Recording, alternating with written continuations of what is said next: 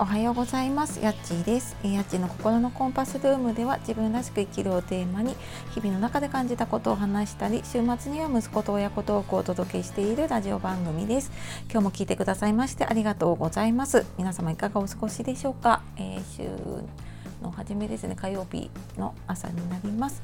えーと今日はですねわーママが小1の壁を乗り越えるにはっていうことで、えー、働いているねワーキングマザーが小1の壁っていうのがあってでそれをね、えー、私はちょっとね逆に失敗談になるんですけれども小1の壁をね乗り越えるにはどうしたらいいかなっていう話をちょっとしようかなと思います。えー、結構ねこの時期になると来年度の保育園の受付とかねあの小学校の学童の受付が始まったりとかねしてるなっていうのを見てなんかこの時期になるとねちょっと思い出したりとか、まあ、新学期になると思い出したりとかするんですけれども私はあのその小1の壁ってあそもそも何かっていうとそれまであのワーキングマザー働いていてね共働きの家庭とかだとえっと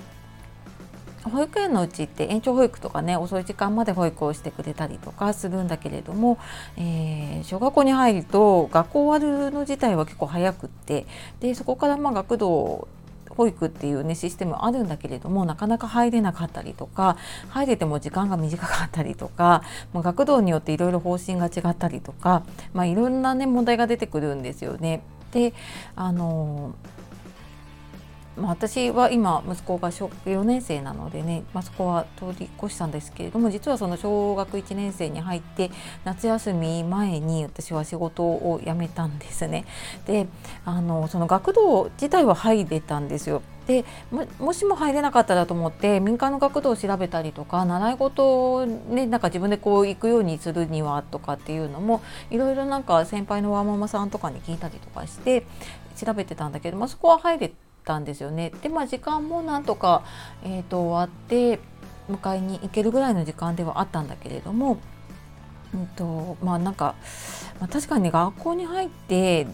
と今までは保育園ってずっとこう保育園の中でねあの過ごして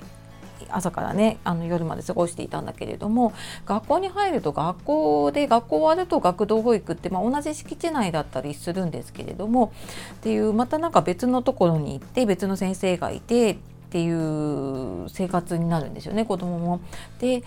あとは、ね、やっぱり小学校に入ると親の出番っていうのかななんか学校に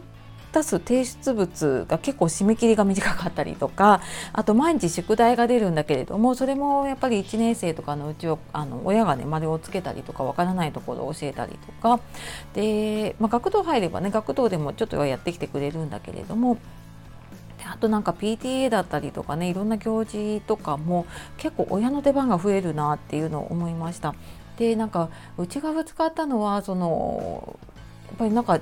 保育園と小学校って全然ねやっぱり学校で勉強する場だしでまあなんかその学によってはねうんまあ、もしかしたらほとんど知ってる子が多いっていうところもあるのかもしれないんですけれどもあのうちのところは逆になんかいろんな、うん、ところのえっ、ー、と子が集まってくるので知ってる子が結構少なかったんですよね。でクラスも分かれちゃうと同じクラスに知ってる子がいるかいないかぐらいのところになっていてでなんかそれまでは、まあ、多少ねその環境の変化でうんとちょっとつまずくことはあったんだけれどもまあなんかそこまで心配はしていなかったんだけれどもそのやっぱ慣れない学校生活にプラス学童で遅くまでっていうのがね入ってくるとなんかやっぱりもう子供なりにストレスを抱えてきていてで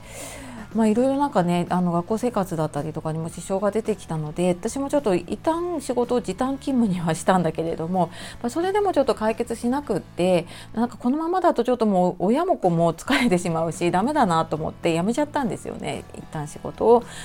ともうもうスパッと辞めました。であのまあ後から思ってねえー、もうちょっとなんかいろいろ準備できたことがあったなと思ってで今あのこういう話をしようかなと思ったんですけれども。うん、まずあのやっぱりは、えーと、学校に入ると保育園の時みたいに手厚くないのでやっぱりいろんなママ友とかねネットワーク情報を取れるネットワークってすごい必要だなと思いましたなんかそうしないと、うん、なんか子供からの話だけだと分からなかったりとか 連絡帳に書いてある言葉だけだと全然分からなかったりとかしてでそういうのをやっぱり聞ける、ね、ママ友とかがいるとなんかあれこれこう調べずにね済むというかのででもう仕事終わってね帰ってきてからだともう学校に電話してもつながらなかったりとかしちゃうのでねそういうネットワークとかあとま行事とかもねあるのでそういうのあるといいあのやっぱりいいなっていうふうに思ったのとあとは私はなんか、えーと、介護系の仕事をしていたのでまあ、あの外で仕事をするのが当たり前だったんだけれどもでもいた仕事を辞めてねいろいろ見てみるとそか在宅で働くとかねあの今こういう発信とかやってるんだけれどもとかこうなんかこういうこともできたんだなっていうのを、まあ、後になって自分も知ったのでフルタイムで働いている時ってそこまで全然もう情報も入ってこなかったり自分でも調べようとしてなかったのもあってなんかもうちょっといろんな働き方その子供に合わせた働き方をねなんか選ぶための選択肢っていうのを持っておけばよかったなっていうのをなんか今になってすごく思います。で今だったらやっぱりあのリモートワークできるところだったりとかねいろいろ選択肢はあると思うので。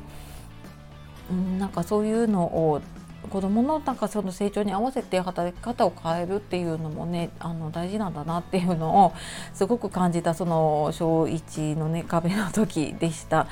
なので多分ねこれからまた、えーと、新学期に向けてねいろいろ準備をする、えー、マさんたちいると思うんですけれども、まあ、意外となんかね結構想定外のところで、えーと、学校生活ってねあのいろんなことが起こったり、まあ、友達とのトラブルとかもねあったりするので、うん、なのでなんかいろんなところで、まあ、家族間の調整もだし、ネットワークもだし自分の仕事の調整とかもなんか考えておくとその時になって慌てないなっていうふうに思ったので今日はちょっとそんな話をしてみました。はい、えー、今日も最後まで聞いてくださいましてありがとうございました。えー、素敵な一日をお過ごしください。えー、やっちがお届けしました。また次の配信でお会いしましょう。さようなら、またね